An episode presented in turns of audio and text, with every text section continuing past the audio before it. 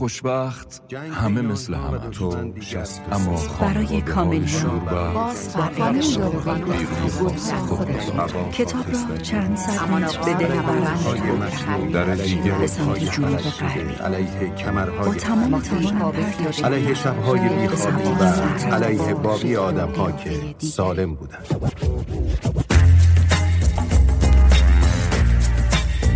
کتاب شنبه شماره پنج. مجله شنیداری روایت و داستان.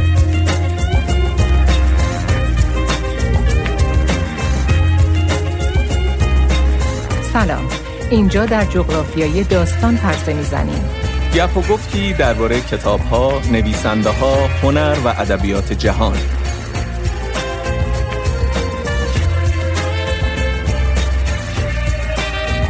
از استودیو خورشید ماهابا با شما هستیم. این شماره رو با یاد همه صدا بردارا شروع می‌کنیم. اشکان موضوع بی پولیه باشه ولی ما به هر حال به صدا بردارا تقدیمش می‌کنیم. خب چرا؟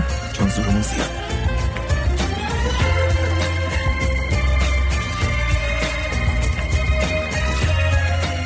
این اولین شماره کتاب شنبه در قرن جدید و سال جدیده. سال نو مبارک. تا حالا کسی تو خورداد به سال نو رو تبریک گفته؟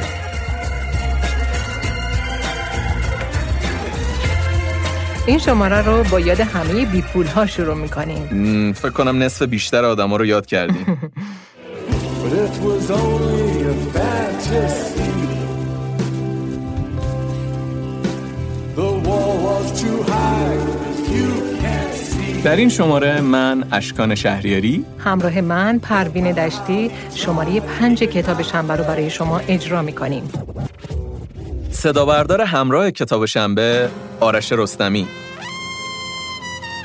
روایت های این شماره رو هم با صدای رضا عمرانی و رازی هاشمی میشنوید. و تهیه کننده عزیز کتاب شنبه رازی هاشمی.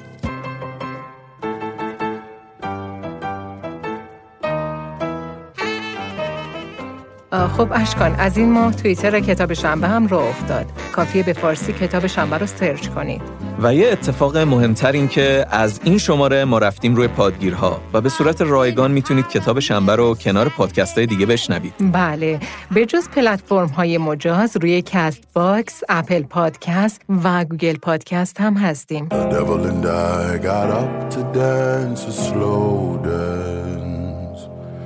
devil and I got up to dance a slow dance. اشکان این شماره رو که تقدیم صدا بردارا کردی ولی ما موضوعمون بی پولیه. به هر حال چون اولین روز حضور صدا بردار به عنوان گوینده است حق با منه. بله متوجه شدم.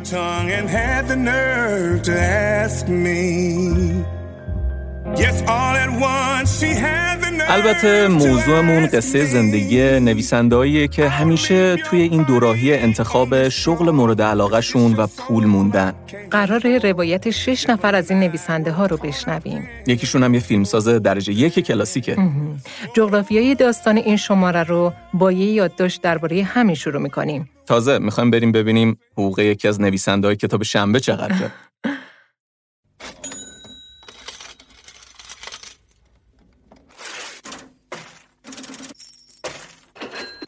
جغرافیای داستان. چند روایت از بیپولی و سرگشتگی.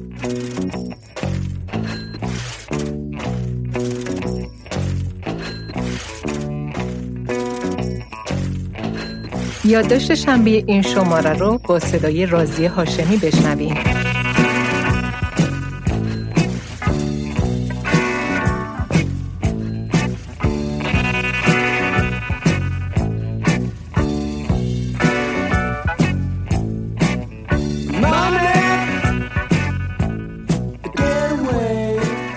اولین حقوقم از کار نویسندگی در مجله گلاغا ده هزار تومان بود. مرداد سال 85 هجده سالگی. برای آن موقع هم پول خیلی کمی بود. یکی از شعرهای پنداموز سعدی را نقد تنز کرده بودم. چند ماه بعد چون نویسنده ای شدم که عضو ثابت تحریریه بود حقوقم به پانزده هزار تومان افزایش پیدا کرد. سال آخر حقوقم به صد هزار تومان رسید. روزی که وسیله های مجله را تحویل دادم و خداحافظی کردم 800 هزار تومان پسنداز داشتم. از دفتر مجله در خیابان زاگروس تا میدان آرژانتین با بغز آمدم. فکر کردم در اول جوانی دوران نویسندگی به سر آمده. با این پول بعدها بخشی از پول گوشیم را دادم. موبایلم را دوست دارم. با پول حق و تحریری خریدمش. در قسمت نوت یادداشت‌ها و داستان‌ها و صحنه‌های زیادی نوشتم. هر وقت به دزدیده شدنش فکر می کنم، اولین چیزی که به ذهنم می‌رسد این است. یادداشتام. چند ماه بعد به روزنامه ابتکار پیوستم. با 20 هزار تومان حق و تحریر برای یادداشت‌های روزانه. کمی بعد نویسنده رادیو نمایش شدم و از نوشتن اولین سریالم که یک کمدی سی قسمتی به کارگردانی رضا عمرانی بود دو میلیون و هفتصد تومان برآورد گرفتم. پولهای روزنامه و رادیو تبدیل شد به یک رنوی قدیمی که آنقدر قرازه بود. مجبور شدم بعد از مدتی بفروشمش. هر روز توی تعمیرگاه بود. یکی باید خرجش را می‌داد. یادم هست. هر بار که من را گوشه یک خیابانی میگذاشت کاپوتش را بالا می‌زدم و بدون اینکه چیزی سر در بیاورم می‌گفتم نکن دیگه. ولی برایم عزیز بود. خودش خوب می‌داند. هر جا که هست. رنوی بیچارم گیر کسی افتاده بود که می‌خواست بنویسد. تمام دوران دانشجویی در مجله دانشگاه کار کردم و برای صحنه تئاتر نوشتم. گاهی بدون دریافتی. نویسنده تمام وقت بودن یک دوراهی دائمی است. همیشه در مرز رها کردن و ماندن. زور جریان پذیرفته شده در زندگی خیلی بیشتر از توان آدم است. و وقتی می‌خواهی برخلافش حرکت کنی بخش زیادی از توان صرف چیزی غیر از آنچه دوست داری می شود. و دوست داشتن هیچ وقت تصویری واقعی از تو را بعد از چند سال دویدن بهت نشان نمی دهد. برای نوروز امسال ویرایش یک رمان را قبول کرده بودم. یکی از دوستانم به هم گفت خوبه از تعطیلی هم پول در میاری. احتمالا یا کار ویراستاری را نمی شناخت یا معنی پول درآوردن را نمی‌دانست. یازده فروردین برای جلسه کتاب شنبه آمدم ماهاوا. اتفاقی حسین پاکدل را دیدم که از استودیو بیرون آمد. یادش افتاد که جایی من را دیده و چهرم آشناست. گفتم ویراستار نشر افقم و آنجا هم دیگر را دیده بودیم. شناخت. گفت من عاشق ویراستارام. چه عجیب بود شنیدن این حرف. باید کتابخانه حرفه‌ای باشی. چند روز بعد به سر ویراستار نشر پیام دادم. رضا جان اون رمان کارسون مکالرز رو برام کنار بذار. ویرایشش می‌کنم. دوستش دارم. گفت برات نگهش داشتم. انگار نه انگار که چند هفته پیش با هم سر پول به مشکل جدی خورده بودیم. یک دفعه دلم جوری برای سر و کله زدن با کلمه ها تنگ شد که یادم رفت قول داده بودم برای پولهای کم دردسرهای بزرگ تحمل نکنم. نه برای اینکه کسی عاشق ویراستارها بود. برای اینکه اجزای زندگی مدام یادم میاندازند که من این خانه به صدای تو ویران کردم.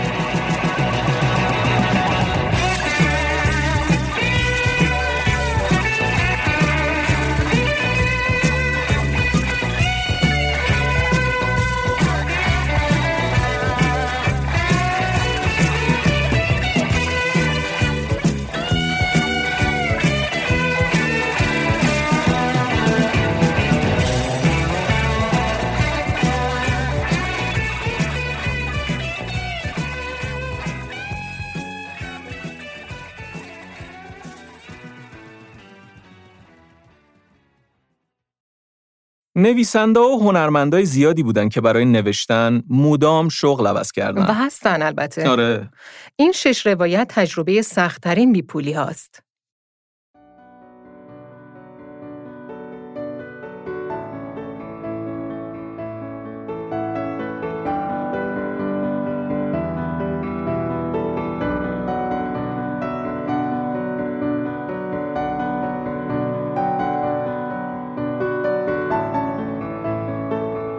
هیچ وقت فکر نمی کنم خیابان خواب ها عرازلی دائم خمرند.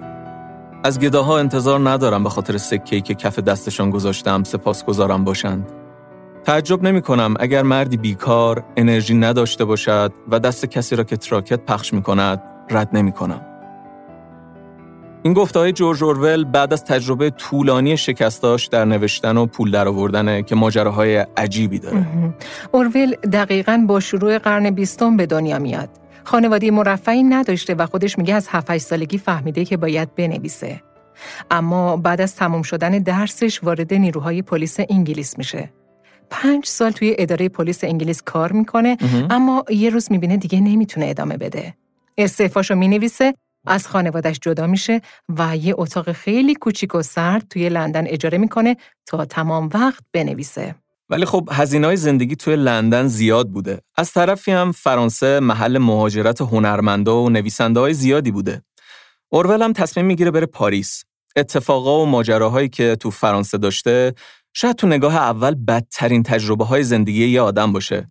اما تا پایان دوران نویسندگیش از اون روزا مایه های داستانی خیلی زیادی گرفت.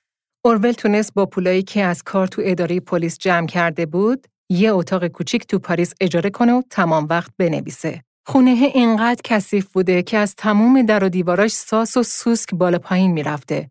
یه کار نیمه وقت توی روزنامه پیدا کرده بود و یه درآمد خیلی خیلی پایینم داشت. اما همون روزا یه اتفاق بد همین زندگی کوچیکی که واسه خودش ساخته بود و خراب می‌کنه. آره یه پسر جوون ایتالیایی میومده تو آپارتمانی که توش ساکن بوده به عنوان حروفچین و کار یکی دوتا از همسایه ها رو هم را مینداخته. چند باری میاد و کارش انجام میده ولی یه روز تمام وسیله های یه تعداد از واحدهای ساختمون رو میدوزه. اورول هم یکی از همونایی بوده که وسیلهاش دزدیده میشه و تمام روزهای غمانگیزش با فقر از همین دزدی شروع میشه. و البته زمین ساز نوشتن کتاب بینظیر آسوپاس در پاریس و لندن.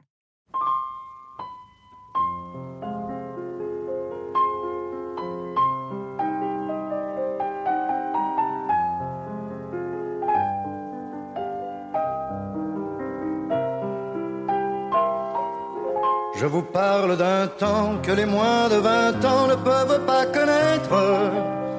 Montmartre en ce temps-là, accrochait ses lilas jusque sous nos fenêtres et si l'humble garni qui nous servait de nid ne payait pas de mine. C'est là qu'on s'est connu, moi qui criais famine et toi qui posais nu. La bohème, ça voulait dire on est heureux. La bohème, la bohème, nous ne mangeons qu'un jour sur deux. خودش میگه روزایی رو سپری کرد که به معنای واقعی داشته از گرسنگی میمرده. برای اینکه آبروی خانوادش نره اسمش رو تغییر میده. در واقع جورج اورول اسمیه که خودش برای خودش انتخاب می‌کنه. اورول تا جنگ دوم فقط می‌نویسه اما تقریبا هیچ پولی از راه نوشتن در نمیاره. میگه بعد از اون دزدی سه هفته فقر مطلق رو تجربه می‌کنه که هیچ وقت فکرش هم نمی‌کرده. آره دیگه پول خونه کوچیکی و که کرایه کرده بودم نداشته و مجبور میشه بره توی یکی از فقیرترین و کثیفترین و خطرناکترین محلهای پاریس. خودش میگه شبیه کلاس آموزشی درباره فقر بود. آدمایی کنارش زندگی می‌کردن که برای پول درآوردن کارهای عجیبی می‌کردن یا با چاقو به جون هم میافتادن. بعدا گفت هر چی درباره فقر نوشتم از برخوردم با همین محله بود. رمان همیشه پای پول در میان است هم از همین تجربه زندگیش بوده. مدتی نشست و به طرز احمقانه به کاغذ خیره شد. صفحه سخنگو موزیک نظامی پخش می کرد. عجیب بود که نه تنها توانایی بیان افکارش را نداشت بلکه به کلی چیزهایی را که قصد گفتنش را داشت فراموش کرده بود. هفته ها بود که خودش را برای این لحظه آماده کرده بود و در تمام این مدت به فکرش هم نرسیده بود که ممکن است بجز شهامت به چیز دیگری هم نیاز داشته باشد. عمل نوشتن کار ساده بود. فقط باید گفتگوی پایان ناپذیر و بی امان درونش را که سالها در مغزش جریان داشت به روی کاغذ می آورد. ولی حالا حتی گفتگوی درونیش هم قطع شده بود. تو محله جدید با یه مردی دوست میشه که اونم وضع مالی خیلی بدی داشته اما بهش میگه می‌تونه براش کاری جور کنه. تو هتل یا ظرفشویی آشپزخونه یه روز به اورول میگه تو برای پول درآوردن از راه نویسندگی هیچ راهی نداری جز اینکه با دختر یه ناشر ازدواج کنی. اون آدم خودش هم یه آسوپاس بوده ولی مدام برای اورول کار جور می‌کرده. یکی از نکته های غمانگیزش اینه که اورول حتی پول کرای ماشینش رو هم نداشته و برای کار پیدا کردن باید تمام مسیرها رو پیاده می‌رفته. همین باعث میشه سر قرارهای کاری دیر برسه و کارها رو از دست بده. تو فاصله که بتونه کار پیدا کنه، یه روز چوب ماهیگیری پیدا می‌کنه و با تومه خرمگس میره ماهی بگیره. اما هیچی گیرش نمیاد. تصمیم می‌گیره از گرسنگی لباساشو گرو بذاره برای یه قرص نون. تا اینکه موفق میشه توی یه رستوران شغل ظرفشویی رو به دست بیاره. اما میگه اینقدر خسته بودم که بعد 18 ساعت کار فقط دنبال یه زمینی برای افتادن بودم. فرقی نداشت که خونه باشه، کف خیابون باشه یا نیمکت پارک. همون روزا موفق میشه به عنوان مقاله نویس برای روزنامه ها هم بنویسه. اما پولی گیرش نمی اومد و مجبور بود شغل ظرفشویی هم ادامه بده. خودش میگه کارگری نمیذاشت که توانی برای فکر کردن باقی بمونه و چیزی که این وسط قربانی می‌شد نویسندگی بود. آن پایین توی خیابان باد پستر پاره را پس و پیش می‌کرد و کلمه اینکسوس به تناوب پیدا و پنهان می‌شد.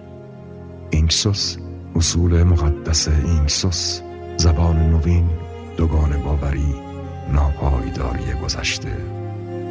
احساس می کرد در میان جنگل های کف دریا سرگردان است و در دنیای مهیب که خودش حیولای آن است گم شده است.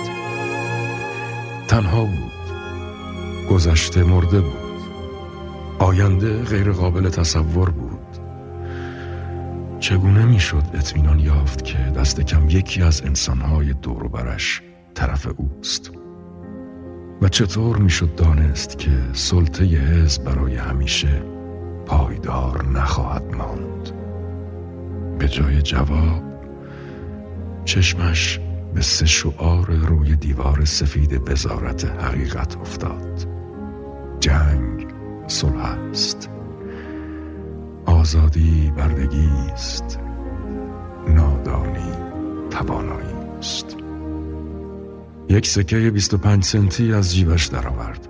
روی آن هم با حروف بسیار ریز همان شعارها نوشته شده بود و در روی دیگر سکه تصویر برادر بزرگ حک شده بود. یکی از خاطره های جالب و البته تلخش از گرسنگی اینه که یه بار متوجه میشه یه جایی به زنای باردار غذای رایگان میدن. با یکی از رفقاش قرار می‌ذاره که معشوقه طرف و جای زن حامله که دو قلو هم بار داره جا بزنن و برن غذا بگیرن. یه شکم براش درست می‌کنن یه فیلمی هم بازی می‌کنن و خب موفق هم میشن که دو تا غذا بگیرن میگه رستورانی که توش کار می‌کرده ورشکسته بوده و به زور پول کارگرا رو می‌داده و پولی هم که براش میموند فقط برای مدت کوتاهی زنده موندن کافی بوده اورول با تمام وقت کار کردن می‌تونه پول برگشتن به انگلیس رو برای خودش جور کنه ولی وقتی برمیگرده دوباره تمام پولاش تموم میشه و لباساشو گرو می‌ذاره. اون وضعیت بسیار بد و کثیف حال تو کشور خودش برای شروع میشه. تو این مدت مهمترین کاری که می‌کنه نگاه کردن به مردم و زندگیه. میگه تموم دوستاش کارتون خوابها و ولگردها و معتادای خیابونی بودن. آره یکی از تجربه های تلخ اورول از این دورم تجربه عشقه. اورول می‌فهمه زندگی تو خیابون باعث میشه هیچ وقت آدم بهش فکر نکنه. می‌فهمه فقر چطور می‌تونه روح رو فاسد کنه و معتقد بوده که این تجربه یه تجربه پوچ و بیهوده است. خودش میگه هیچ تحقیری نمی‌تونه همچین تأثیر مخربی روی عزت نفس یه آدم بذاره. اینکه حتی در دلت هم به خودت جرأت ندی که کسی رو دوست داشته باشی. چون روزهاست که نتونستی حتی دستی به ریش و موها و لباسات بکشی. صفحه سخنگو همچنان درباره اسیران، غنایم جنگی و کشت و کشتار حرف می‌زد. اما هم همه بیرون کمی آرام شده بود. مستخدم به کارهایشان مشغول بودند. یکی از آنها با بطری جین نزدیک شد. وینستون که در رویای خود غرق بود به پر شدن گیلاسش توجهی نشان نداد. دیگر نمیدوید و یا از خوشحالی فریاد نمی‌زد. به وزارت عشق فکر می‌کرد. همه چیز را فراموش کرده و روحش به پاکی برف شده بود. در دادگاه عمومی و در جایگاه متهم مشغول اعتراف کردن و نام بردن از افراد مختلف بود. در حالی که یک نگهبان مسلح پشت سرش بود از راهروهای پوشیده از کاشیهای سفید چنان میگذشت که گویی زیر آفتاب قدم می‌زند. گلوله‌ای که مدتها انتظارش را می‌کشید داشت به مغزش نزدیک می‌شد. کلا تجربه تلخم غیر از بیپولی کم نداشته. آره مثلا تو جنگ اسپانیا هم سرباز بوده. تیرم به گردنش می‌خوره تو جنگ و مجروح میشه. آها فکر می‌کنم دوره نویسندگیش جوری که ازش بتونه پول در بیاره با رمان قلعه حیوانات شروع آره. میشه. و رمان معروفش 1984 رو هم یه سال قبل از مرگش می‌نویسه. که یه بخشهایی رو هم با صدای علی عمرانی بین روایت شنیدیم. یه چیز دیگه هم در موردش هست اینکه عاشق سیگار بوده و کمترین پولی که به دست می آورده سیگار می خریده. آره یه دوره هایی بوده که هیچ پولی نداشته توی خیابون ته سیگارایی که می‌شد دوباره روشنشون کرد و بر می داشته و همیشه پاکت هایی که افتاده بوده گوشه و کنار خیابون و ور می داشته چک می کرده.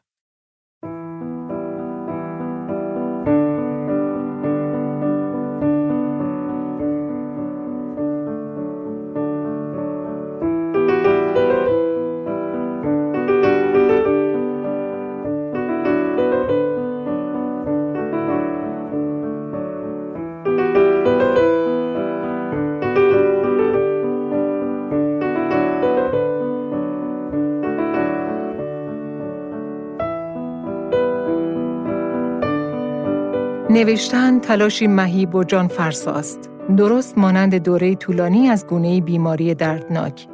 یک انسان ممکن است هیچگاه عهدهدار چنین کاری نشود مگر اینکه توسط روحی پلید که فرد قادر به شناخت و مقاومت در برابر آن نیست برانگیخته شود.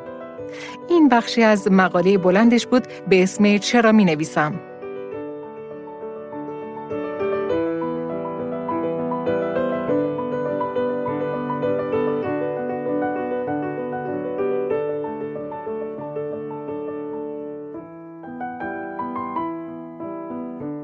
شاید کشیشی شاد و خورسند بودم که دویست سال پیش درباره سرنوشت جاودان موعظه می کردم و به نظاره رشد درخت گردویم می نشستم. طریقا در زمانی نکبتبار متولد شدم و جان پناه عزیزم را از دست دادم.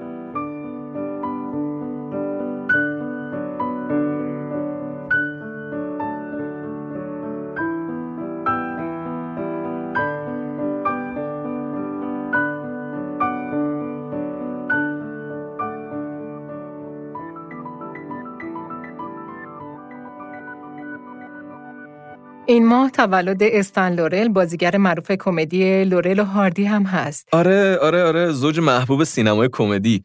میگن البته بعد از مرگ هاردی لورل به معنی واقعی افسرده و نابود شد. حتی روز خاک سپاریش هم از غم از دست دادن هاردی شرکت نکرد. می‌دونی بیتلز یه آلبوم داره سال 1967 بیرون دادن که عکس روی آلبوم عکس لورله. اون موقع زنده بود خودش؟ نه یه دو سالی بود که مرده بود. الان این موزیک رو به یاد لورل بشنویم اشکان ده بار بگو لورل لوریله نه نمی‌تونم بگم. لول. در نمیاد.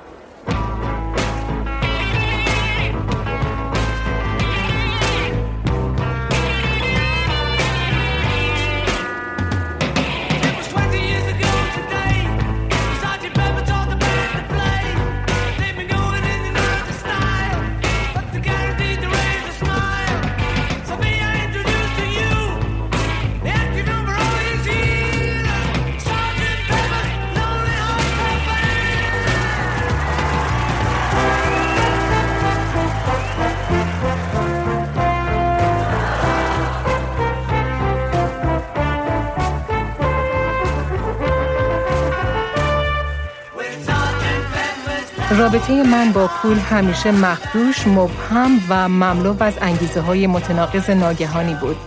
و تمام زندگی داشتم بهای فرار از گرفتن موضع شفاف در برابر این موضوع را می پرداختم. این جمله پولاستر درباره بزرگترین دوراهی زندگیشه.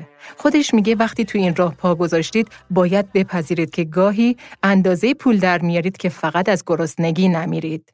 استر از زندگی کارمندی یا یه نظمی که سر ساعتی بره و بیاد متنفر بوده. توی 17 18 سالگی که تصمیم می‌گیره بنویسه می‌فهمه که با این تصمیم هیچ وقت نمی‌تونه روی داشتن پول حساب باز کنه. این برای کسی که توی خانواده دنیا اومده بود که پول ارزش محسوب میشه سختترم بود. اما خودش میگه من توی این خانواده فهمیدم پول همیشه فقط پول نیست و چیزای بیشتری هم هست. در واقع پول همیشه یه چیز دیگه غیر از خودشه.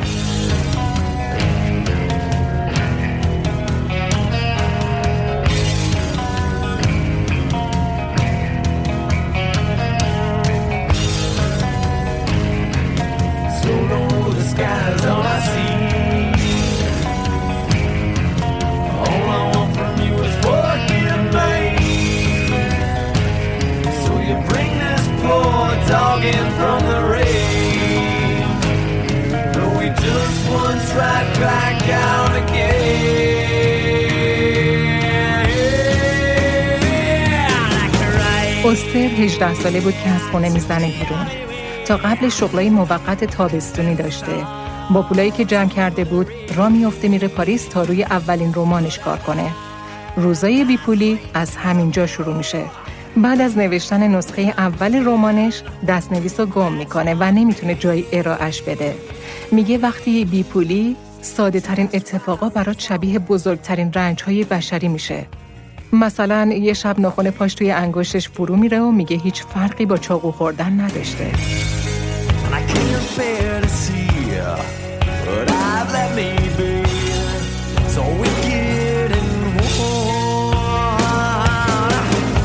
نگهبانی هتل، کار روی تانکر نفتی و زندگی روی عرشه کشتی، تعمیر وسایل خونه ها، آشپزی، نوشتن مقاله ها و شعرهای کوتاه و ترجمه شغلایی بودن که تجربهشون کرد.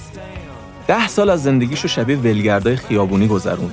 میگه هر وقت که از خودم میپرسیدم من کیم، جوابم این بود که مردی که قدم می‌زنه.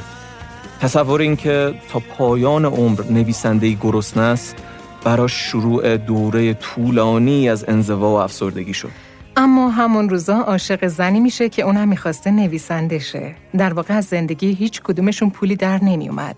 لیدیا دیویس که توی ادبیات معاصر آمریکا شناخته شده است. یه مدت بعد از ازدواج و به خصوص بعد از تولد فرزندشون استر ریتم کارش رو از دست میده.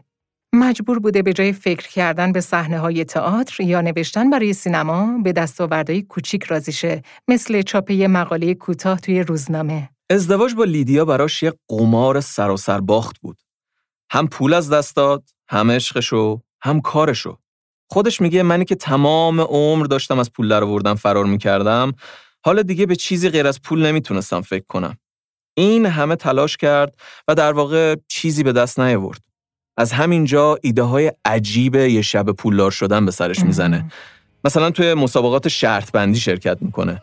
توی استادیومای بازی بیسبال روی برد و باخت حریف شرط بندی می‌کرد و یه پولی هم در می آورده. ده سال تنگ دستی بی حد و مرز از پا درش آورده بود و می‌خواست دست از تلاش برداره. زندگیش با لیدیا به جدایی کشید و مدتها نویسندگی و کنار گذاشت.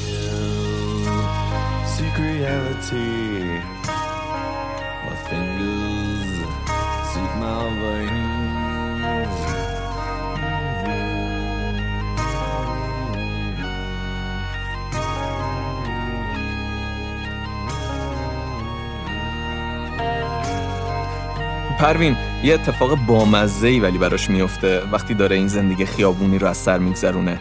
با دو تا بکسور دوست میشه. آره خودش که میگه توی 19 سالگی باشون دوست شدم. ولی تا 60 سالگی داشتم توی نوشتن ازشون الهام می‌گرفتم. آره یه ذره نویسنده ها کلا خطرناکن. داری باشون دوستی می‌کنی می‌بینی سر از کتاباشون در وردی اتفاقا اوستر که سر این مسئله ضربه بدی هم خورد توی زندگیش سر اون ماجرای قتل خانوادگی آها, آها آره آره مادر بزرگش پدر بزرگش رو کشته بود فکر کنم دقیقا دقیقا. اوستر هم ماجرا رو کامل توی کتاب تعریف می‌کنه و چاپش می‌کنه. بعد هم تموم عمر انزواش رو میپذیره. آخه خانواده بیچاره نزدیک مثلا 60 سال بوده داشتن این قضیه رو پنهان می‌کردن. بعد یوهو استر میاد همچی کاری می‌کنه. پدر خود استر هم از سر همین جریان که مادرش پدرش رو کشته بود تا آخر عمرش افسردگی های شدیدی رو تحمل کرد. آره یه تصویر هولناکی توی کتاب اختراع انزوا از پدرش میده. مثل که از یکی از خونه هاشون اسباب کشی کرده بودم و بعد از مدت ها پدرش اشتباهی میره توی اون خونه و روی تخت صاحب خونه جدید میخوابه. آره. بدون اینکه متوجهش اینجا خونهشون نیست. میگی از افسردگی زیاد تفاوت هیچی نمیفهمیده.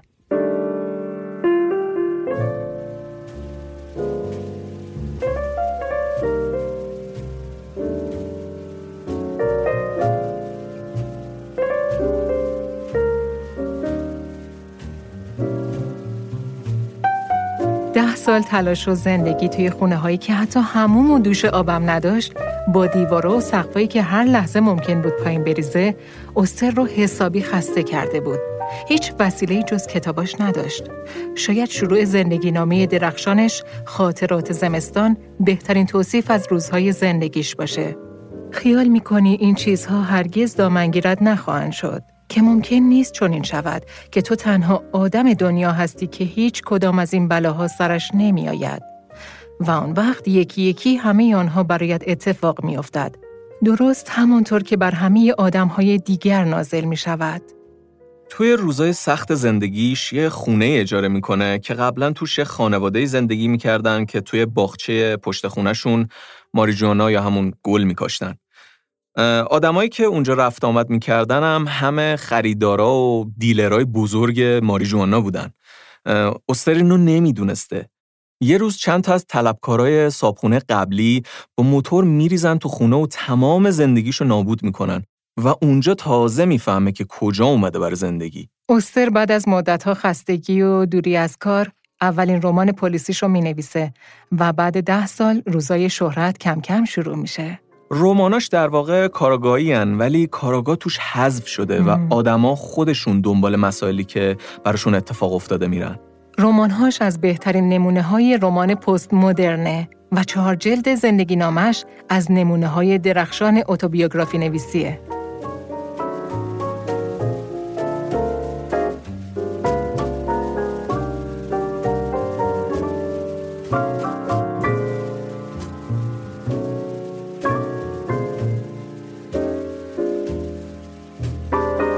چقدر همشون بی پول بودن ها؟ حالا دوتاش بود.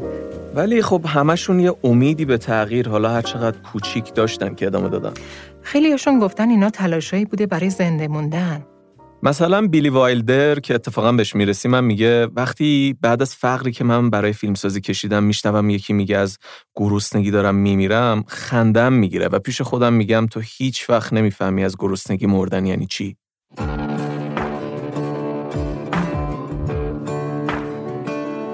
I ain't rich, but I damn sure wanna be. Working like a dog all day ain't working for me. I wish I had a rich uncle that'd kick the bucket and I was sitting on a pile like Warren Buffett. I know everybody says money can't buy happiness. بریم سراغ ادبیات نسل بیت. که اصلا بنیانش بر اساس بیپولی بوده نه؟ بنیانش نبوده البته.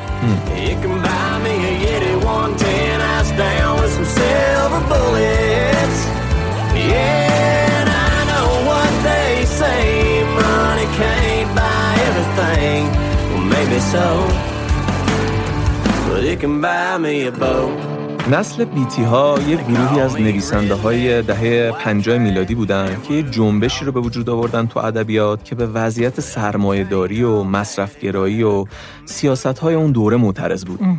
واژه بیت رو به معنی کسی که هیچ پولی نداره و همینطور هیچ چشم اندازی نداره استفاده کردن. در واقع معنیش بی پول و خسته و کوفته است. اونا رو هنجار شکنای اجتماعی می‌دونستن که با همه ارزش های پذیرفته شده از طرف جامعه مخالف بودن. تابه های جنسی و اعتقادی و شکستن و همه چیز رو به پرسش کشیدن. اونا می‌خواستن در بیان احساسات کاملا بیپروا عمل کنن و یکی از مهمترین ویژگی های همشون این بود که کاملا بی پول و آس و پاس بودن. دقیقاً. بیشترشون کودکی و نوجوانی بسیار بدی رو سپری کرده بودن بی خانمانی کشیده بودن زندگی پرکشمکششون پر از پریشونی و افسردگی بود. روش نوشتنشون هم این بود که بدون پول و برنامه می‌زدن به دل جاده. کلا سفر تو کارشون یکی از مهمترین عناصره. چون معتقد بودن نویسنده های دوران کلاسیک از تجربه واقعی زندگی دورن و آدم تو خطر نکنه و اوسیانی توی زندگیش نباشه نمی‌تونه کاری کنه. ادبیات نسل بیت تاثیر خیلی زیادی روی به وجود اومدن هیپیا بعد از شورش های می 1968 هم داشت. نمی‌دونم حالا فیلم فارس گامپو دیدین یا نه ولی کاراکتر جینی که رابین رایت بازی می‌کنه دقیقا تصویر اینجور آدم هست. فیلم فوقلاده هم هست.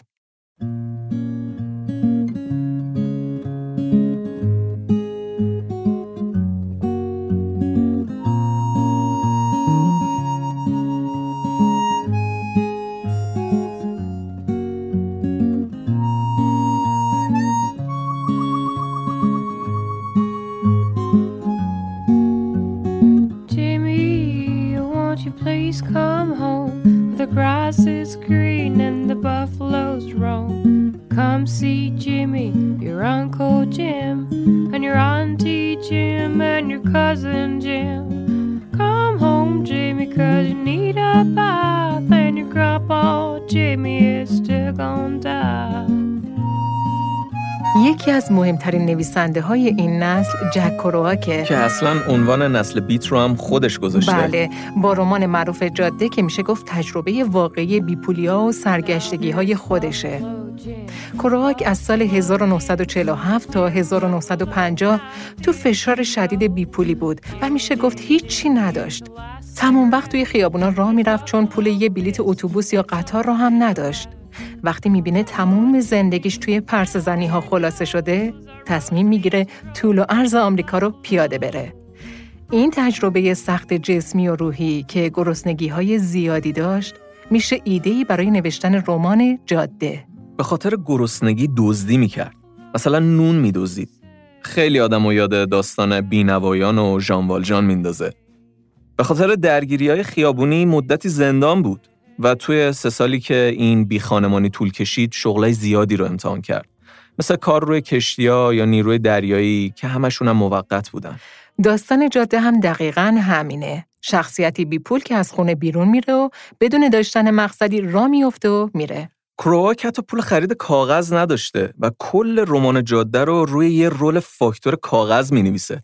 اشکان از روی این کتاب یه فیلم هم ساخته شده. آره، ارتباط زیادی هم با موسیقی جز داشته. باب دیلن هم یکی از آهنگاشو بر اساس همین رمان ساخته که الان با هم میشنویم.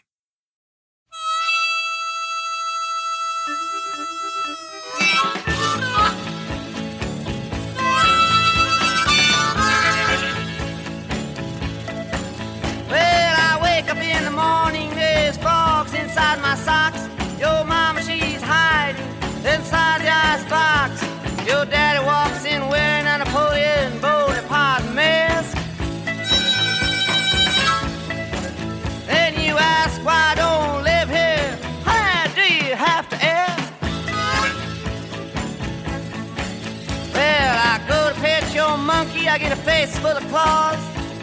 I ask that who's in the fireplace, and you tell me Santa Claus.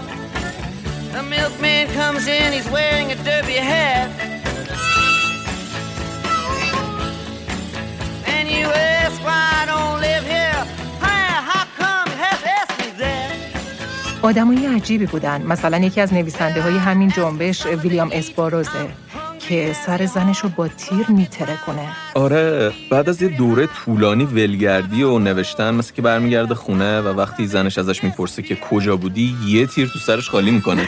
بعدش هم فرار می‌کنه به مکزیک چون توی آمریکا تحت تعقیب بوده.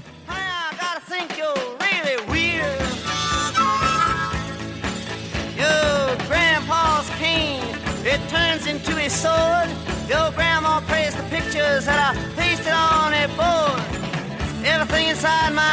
pockets your uncle steals.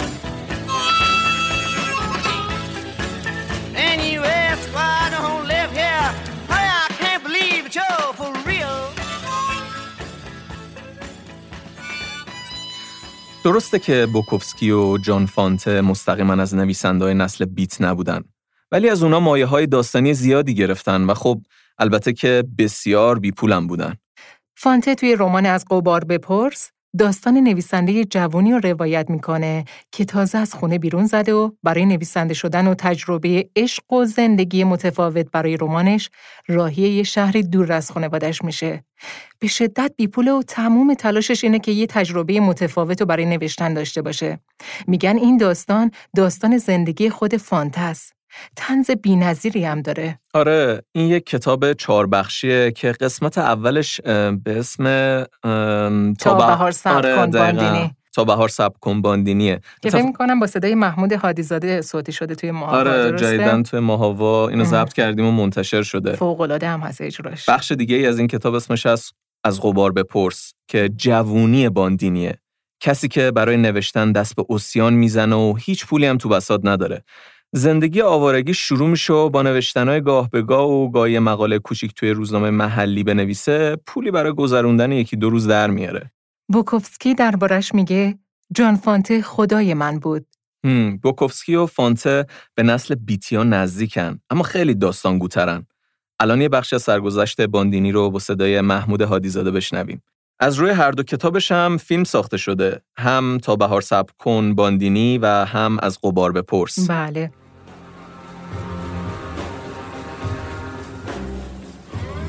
برف سنگین را لگد می کرد و پیش می آمد. از عالم و آدم متنفر بود. اسمش اسوه و باندینی بود و سه بلوک پایینتر در همان خیابان زندگی می کرد. یخ کرده بود و کفشهایش سوراخ بودند. آن روز صبح با مقوای بسته ماکارونی سوراخ‌های کفشش را از داخل وصله کرده بود. پول ماکارونی توی آن جعبه را نداده بود. وقتی مقوا را توی کفشهایش میگذاشت یاد این موضوع افتاد. از برف متنفر بود. آجرچین بود و برف ملات بین آجرهایی را که میچید منجمد می‌کرد. بوکوفسکی هم زندگی خیلی سختی داشت. پدرش از مهاجرای زمان جنگ جهانی بود و توی جنگ همه چیزو از دست داده بود. شغل و پول و خونه. مدتها بعد جنگ شیرفروش بود و یه مدتی هم نگهبان یه موزه توی لس آنجلس. مادرش هم نظافتچی بود و توی خونه ها کار می‌کرد. بوکوفسکی کودکی خیلی سخت و بدی داشت و همش تنها بود. همین شد که توی دوران مدرسه کتاب خوندن به بزرگترین تفریحش تبدیل شد و توی 15 سالگی هم اولین داستان کوتاهش رو نوشت. بوکوفسکی همیشه سر دوراهی انتخاب یه شغل که بتونه پول در بیاره و یا بنویسه بود. چند سال توی اداره پست نامرسون بود. بعد می‌بینه که نمی‌تونه بدون ادبیات زندگی کنه. استعفا میده، میره سراغ نوشتن. بعد از یه مدت پولایی که جمع کرده بود تا زندگیشو بگذرونم تموم میشه. تصمیم می‌گیره بره سر مسابقات اسب دوانی و روی اسبای مسابقه شرط ببنده. یه مدت هم از همین را پول در میاره. کم کم می‌تونه یه راهی باز کنه برای اینکه برای مجله بنویسه. بله و همینم باعث میشه با زنی آشنا شه که سردبیر یه روزنامه است. عاشقش میشه و باهاش ازدواج می‌کنه و تا مدتی که زندگی مشترکشون با هم دوام داشته می‌تونه به واسطه همسرش برای مجلات ادبی بنویسه. اما همچنان این را هم پول چندانی براش نداشته. کار ویراستاری رو شروع می‌کنه تا بتونه از اون طریق هم پولی به دست بیاره. ازدواجش با شکست مواجه میشه. دوران بیپولی و بیکاری دوباره شروع میشه و یه دوره طولانی افسردگی رو تجربه می‌کنه. ولی یه اتفاقی باعث شناخته شدنش میشه. خیلی خنده داره ولی بوکوفسکی تصمیم می‌گیره با گاز خودکشی کنه که خب البته یه اقدام ناموفق میشه و نجات پیدا می‌کنه. یکی از مجله ادبی اون روزا خبرش رو منتشر می‌کنه و این اتفاق باعث میشه که به عنوان چهره ادبی معروف بشه. دوباره به اداره پست برمیگرده. یازده سال روزی دوازده ساعت کار می‌کرده تا به پول فکر نکنه و بتونه بنویسه. اما دوباره استعفا میده. بهترین رماناش برای همین دور است. خودش میگه من دو راه داشتم. یا توی اداره پست بمونم و دیوونه بشم یا نویسندگی کنم و گرسنه بمونم. من گرسنگی رو انتخاب کردم. I called Mama. She was so happy she cried. She wants you to have her wedding gown. It's white lace. Yeah, that's good. I can't get married in your mother's dress. she and I, we are not built the same way. We can have it altered. Yeah, no you don't. Osgood, I'm gonna level with you. We can't get married at all. Why not? Well, in the first place, I'm not a natural blonde. Doesn't matter. I smoke. I smoke all the time. I don't care. Well, I have a terrible past. For three years now, I've been living with a saxophone player. I forgive you. I can never have children. We can adopt some. But you don't understand, Osgood. Uh, I'm a man. Well, nobody's perfect.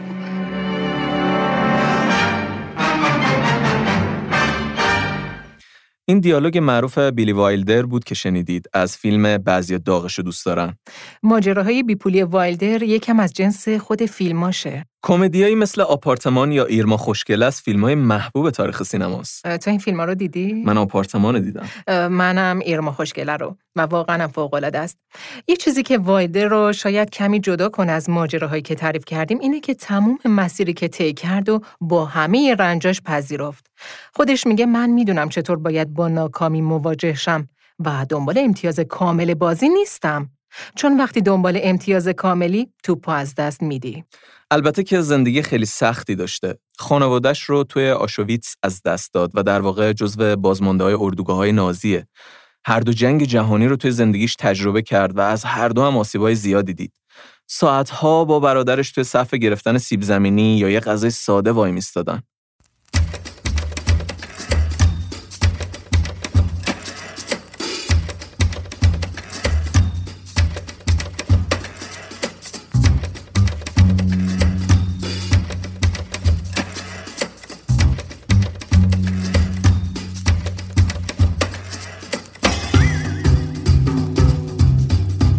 وایلدر توی 18 سالگی تصمیم می‌گیره از خانوادش جدا بشه و بره روزنامه نگار شه. میگه اولش فقط از این خوشم میومد که خبرنگارا بارونیای بلند مشکی میپوشیدن و کارت خبرنگاری روی سینهشون بود. می‌خواسته شبیه اونا بشه. یه چیز دیگه هم داشته. خیلی خوب خالی میبسته و ماجراها رو قلوف می‌کرده. میگه دروغگوی خوبی بودم و فکر کردم می‌تونم نویسنده خوبی هم بشم. دوستاش می‌گفتن اینقدر پرتوان کار می‌کرد که انگار کاری که داره انجام میده خیلی ساده است. میگن هر جا که می‌شد ماشین تایپش رو بذاره مینوشته. سالها اینطوری کار کرد و پولی هم در نمی آورد. داستان ورودش به سینما هم جذابه. آره. یه مدت توی پانسیون زندگی می‌کرده که پسر دختری هم تو همسایگیش بودن. مثل اینکه یه روز پسر متوجه میشه که دختر روابط دیگه ای هم داره. توی دعوا با دختره با عصبانیت میاد در اتاق بیلی رو می‌زنه و میگه پاشنکش داری؟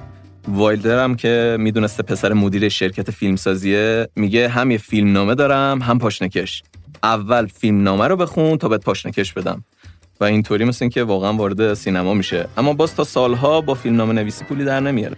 اشکان می‌دونستی یه مدتی هم رقصنده بوده؟ آره توی کافه ها میرقصیده برای آره. پول.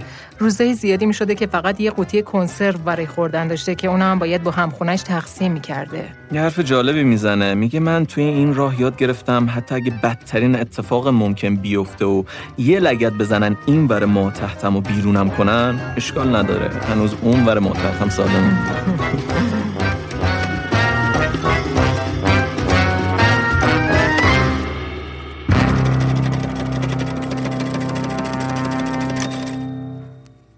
اشکان مستند صوتی نجف دریا بندری که تازه از ماهوا منتشر شده هم خیلی شنیدنیه.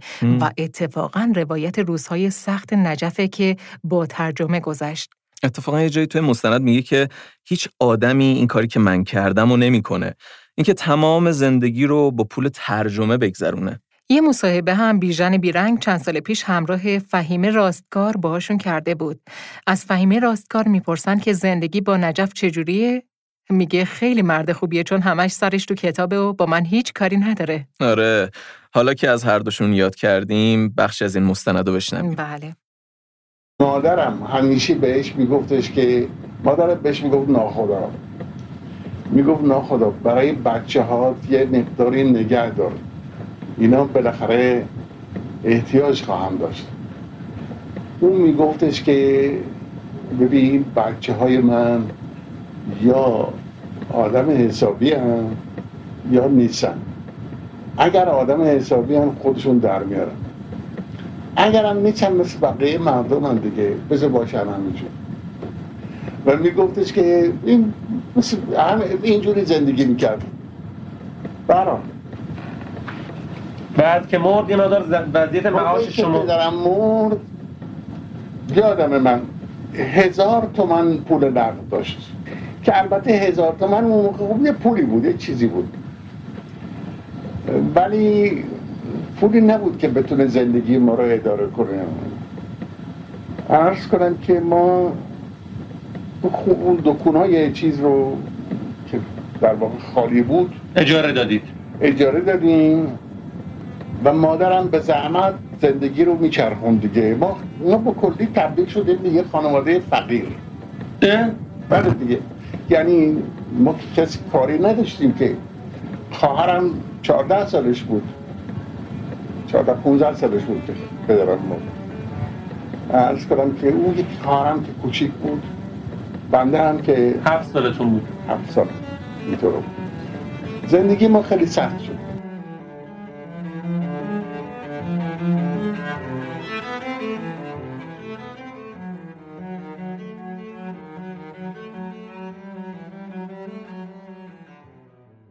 پروین ما از این شماره یه مجموع خاطرات شیرینی رو می‌خوایم پخش کنیم. از زندگی و روزگار حسین پاکدل و اینکه چی شد که به سمت ادبیات و هنر اومد؟ بله روزای کودکی و نوجوانیش رو توی اصفهان گذرانده و یه روایت داستانی از گذشته و خاطر است. قسمت اولش رو با عنوان جادوی کلمات با صدای رضا عمرانی با هم میشنویم.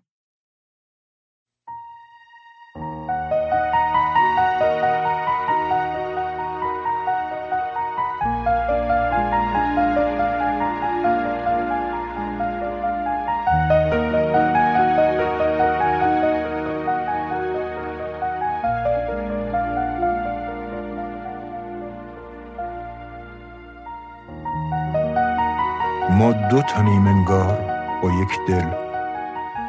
دلی پاره پاره اما گرم. چاک چاک اما پاک. نیمی جا مانده آنجا در تب نیمی جدا مانده اینجا در تاب. عزیز دل هرچه زودتر نیمه واماندم را به انتظار سرآمدم برسان. آه پس کی به قرار می‌رسند؟ این بیقرار ثانیه های خیس و خسیس بیتویی در پاریس.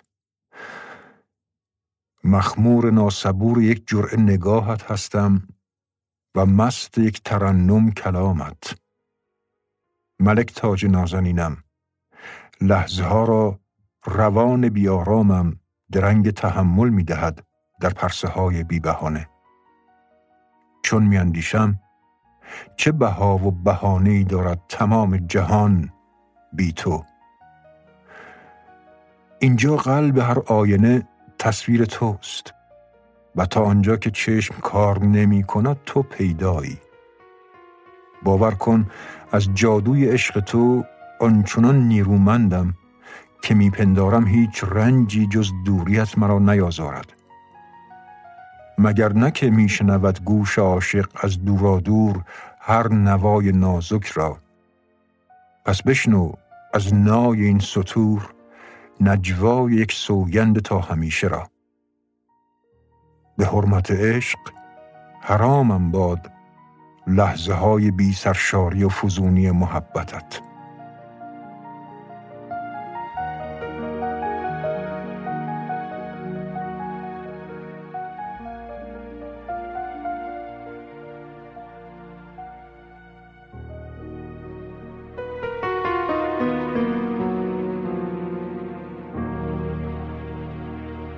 صحنه کوتاه نامه ها بود. از نمایش عشق و عالی جناب. نامه هایی از عاشقی سرگشته در پاریس به معشوقی سرسپرده در تهران سالهای دور. نامه های از آسمان صحنه فرو میریخت و در جلو دو ملکتاج و دو محسن آنها را میخواندند.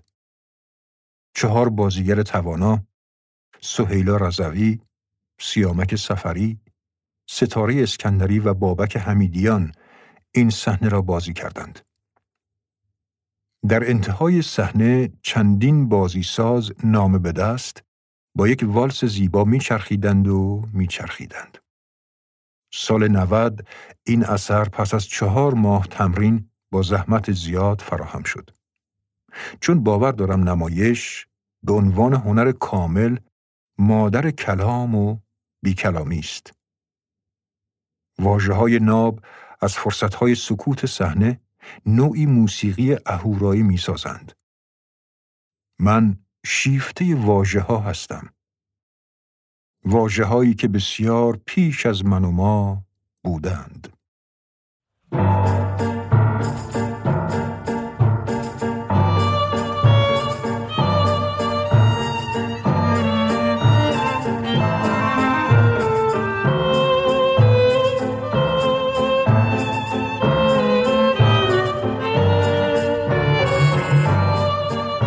از اول بودند اما من از کی عاشق آنها شدم؟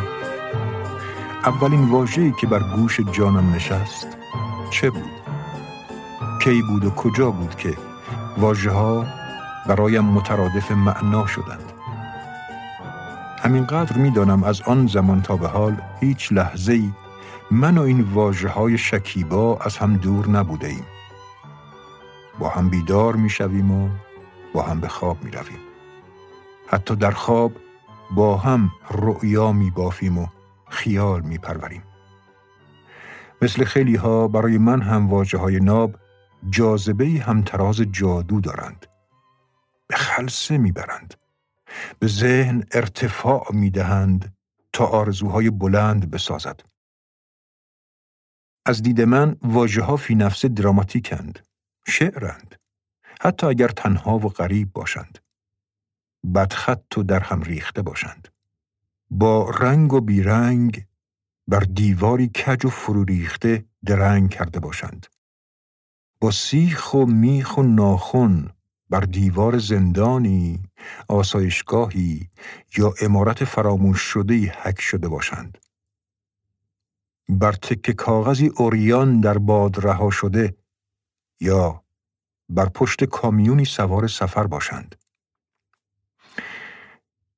کجا و کی عاشق واژه ها شدم؟ برای یافتن پاسخ باید سوار توسن خیال شد و زمان را در نوردید. برگشت به نقطه های آغاز، به شروع شدن، به کودکی، به همه کودکی ها. به آن زمان که مادر یک حرف و دو حرف بر زبانم الفاظ نهاد و گفتن آموخت. شاید هم پیش از آن. پیش از درک دیدن. حرفهای درهم بزرگان بود وقتی من درون گهواره گلین نوزادی ستاره میچیدم. لالایی های مادر بود پایدار قالی برای من در قنداق خواب و بیداری. قصه های مادر بزرگ کنار چرخ نخریسی یا نقل قصه ها، شعرخانی ها و زمزمه دعاهای امه مادریم. هرچه بود اینها حدود نیم قرن پیش کسی را آغاز کردند. با واژگان محبت مرا عاشق مفاهیم کردند. واجه های پاک را یکی یکی به من هدیه دادند بدون آنکه نوشتن نام خود را بلد باشند. آنها با واجه های حکمت روی هوای تنفس نقاشی می کردند.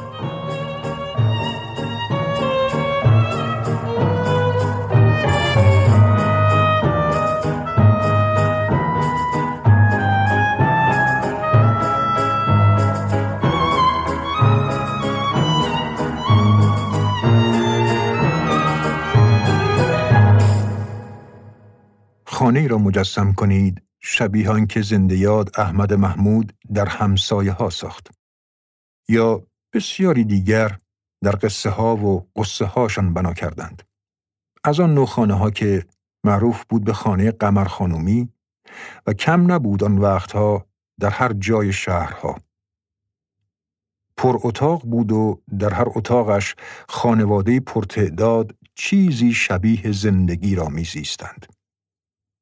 خانه های قمر خانومی اتاقهایی داشت دور تا دور حیات ولی این که از آن دم می‌زنم اتاقهایش در سه چهار طبقه سوار هم بودند. بی خواب، شلوغ و پرهیاهو. این باروی بلند با حیاتی فراخ و حوزی مستطیل و دالانی دراز در یکی از قدیمیترین محلات اصفهان بر زمین استوار بود. آن وقتها تازه خیابان عبدالرزاق آسفالت شده بود و در ادامه آن با تخریب خانه های فرسوده خیابانی جدید کشیده بودند و مشغول زیرسازیش بودند به اسم ولیعهد. هرچه بود کوچه پس کوچه ها باریک و تو در تو بود که شبها یا لامپ های نامرتب شهرداری بر تیرهای چوبی یا کورسوی چراغهای موشی وهم سیاه شبشان را میدرید. محله ما از مسجد خان با معبری خاکی شروع می شد و می رسید به بخش مسقف حمام جنت. بعد با عبور از خرابه های خیابان تازه کج می شد سمت سبز میدان که تقریبا همسایه دیوار به دیوار مسجد جامع اصفهان بود و هست هنوز با تغییراتی البته شگرف.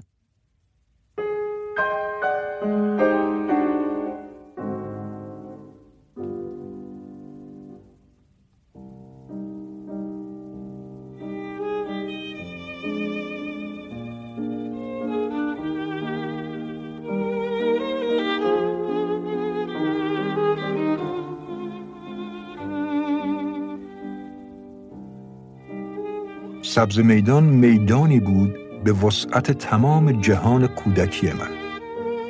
مثل تمام سبز میدان ها در تمام شهرها برای تمام کودکان دیروز. تا سالها فکر می کردم جهان یا دنیایی که آدم بزرگها از آن دم می‌زنند محدود به همین میدان است.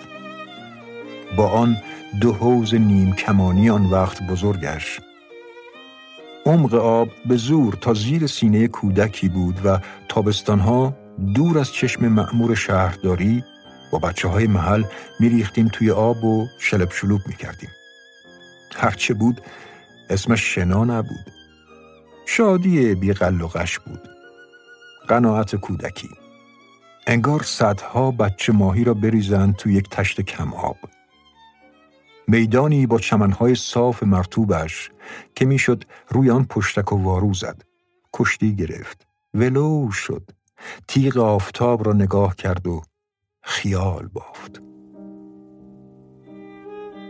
سبز میدان و ستون سنگی وسطش و پیکر خشک کسی که شب و روز خدنگ ایستاده بود بالای آن. چیزی به ما می گفت این مجسمه. شاه است. چون توی بانک ها روی روزنامه ها توی کتاب های مدرسه روی سکه ها و پشت پول ها روی تمرها و کپون های تریاک و همه جا بود. آن موقع شاه برای ما بچه ها فقط عکس بود. حتی وقتی توی سینما روی پرده می آمد تا بزرگترها با بلند شدن از جا صدای رژه هماهنگ سندلی ها را درآورند و برای لحظاتی نگذارند ما چیزی ببینیم. سبز میدان با توپ لوله کوتاه سبزی که سالی یک ماه آن وسط روی سکوی جلوی مجسمه سبز می‌شد. انگار یک اسباب بازی چرخدار بود. با همین در ماه رمضان وقت افتار و سحر را به شهر اعلام می کردند.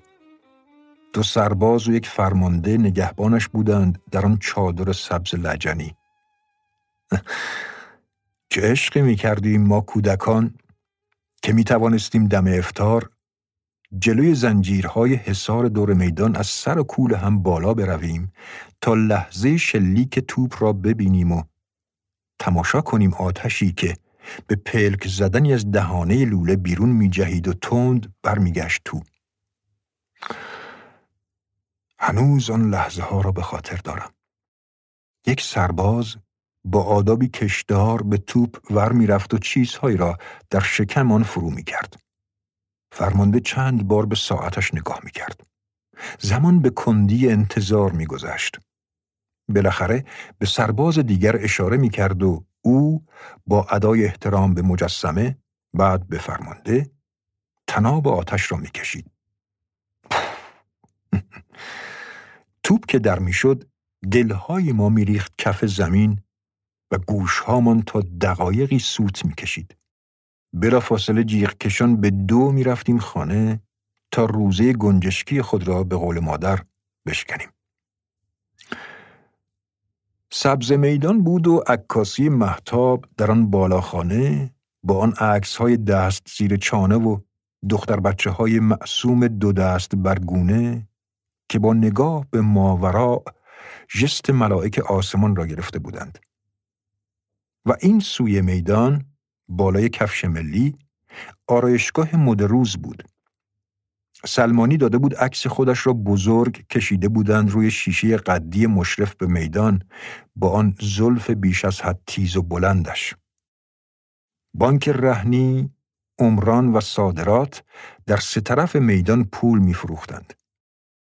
در چهار سوی میدان پرنده فروشی و طلا جواهری و فرش مسیب و آب لیموگیری ناجی رزق و روزی معامله می کردند. کتاب فروشی تدیون اول حاطف بود که همه جور روزنامه و مجله داشت. بلیت بخت آزمایی هم داشت با برات و سفته و تمر نامه. اما دنیای دیدنی من قهوه خانه سید زین العابدین بود سمت غرب سبز میدان. جایی همیشه شلوغ با دالانی عریض و سقف بلند. دور تا دورش در دو طبقه تختها و در وسط میز و سندلی های ارج.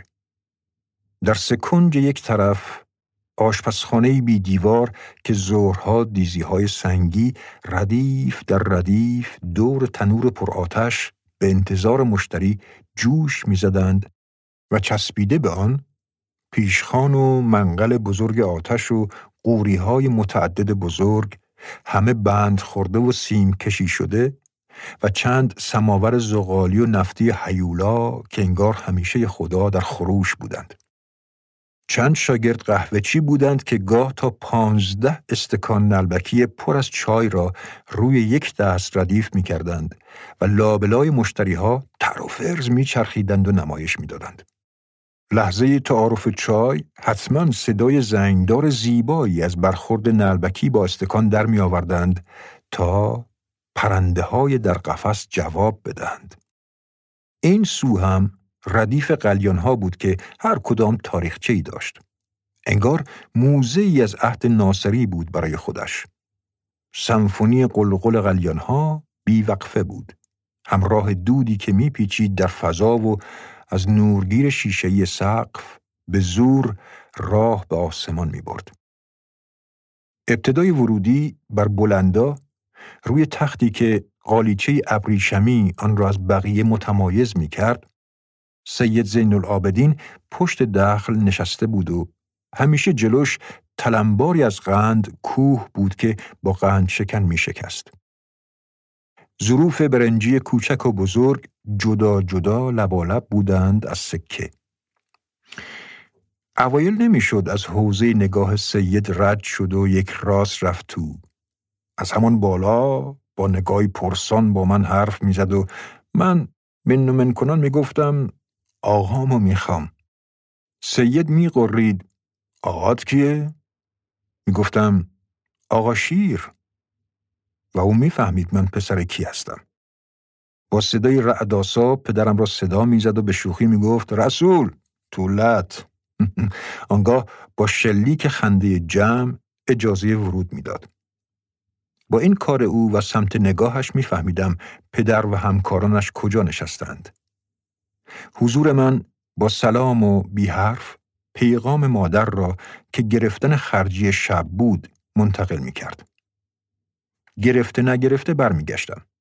گاه می‌شد به امر پدر مایحتاج همون شب را از دکانها نسیه می گرفتم.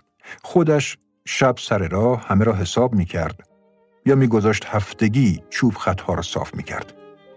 آه، دلم پر می کشید بمانم بیشتر و چای بخورم و نگاه کنم به همه چیز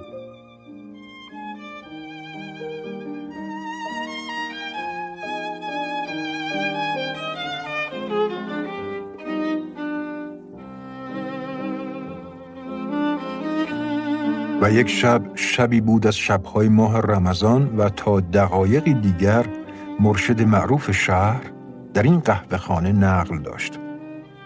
پدر می گفت شب آخر ماه سهراب کشان است و جای سوزن انداختن نیست. دیگر یاد گرفته بودم و به بحانهای مختلف خود را میرساندم به آن معوای امن نقل و نقالی. وقتی مرشد رمضان با آن حیبت ساده ولی نورانی بر جایگاه نقل ظاهر می‌شد و کسی از جمع سلوات خبر می کرد فواره ها بسته قلیان ها ساکت شاگردان بی حرکت سماورها آرام و نفسها در سینه حبس می شد. بودنها در حضور او رنگ می باخت. حتی قناری ها و چلچله ها و بلبل ها و ستوتی وراج جدا از هم در قفس ها سراپا گوش می شدند. و مرشد با یاد خدا سخن می آغازید. رسا و گوش نواز. با چینشی دراماتیک هوش و حواس آدم را می رو بود. انگار بر تالاری با شکوه نمایشی عظیم آغاز می شد. به نام خداوند جان و خرد که از این برتر اندیشه بر نگذرد و من چقدر دلم می‌خواست وقتی بزرگ شدم مثل مرشد رمضان نقال باشم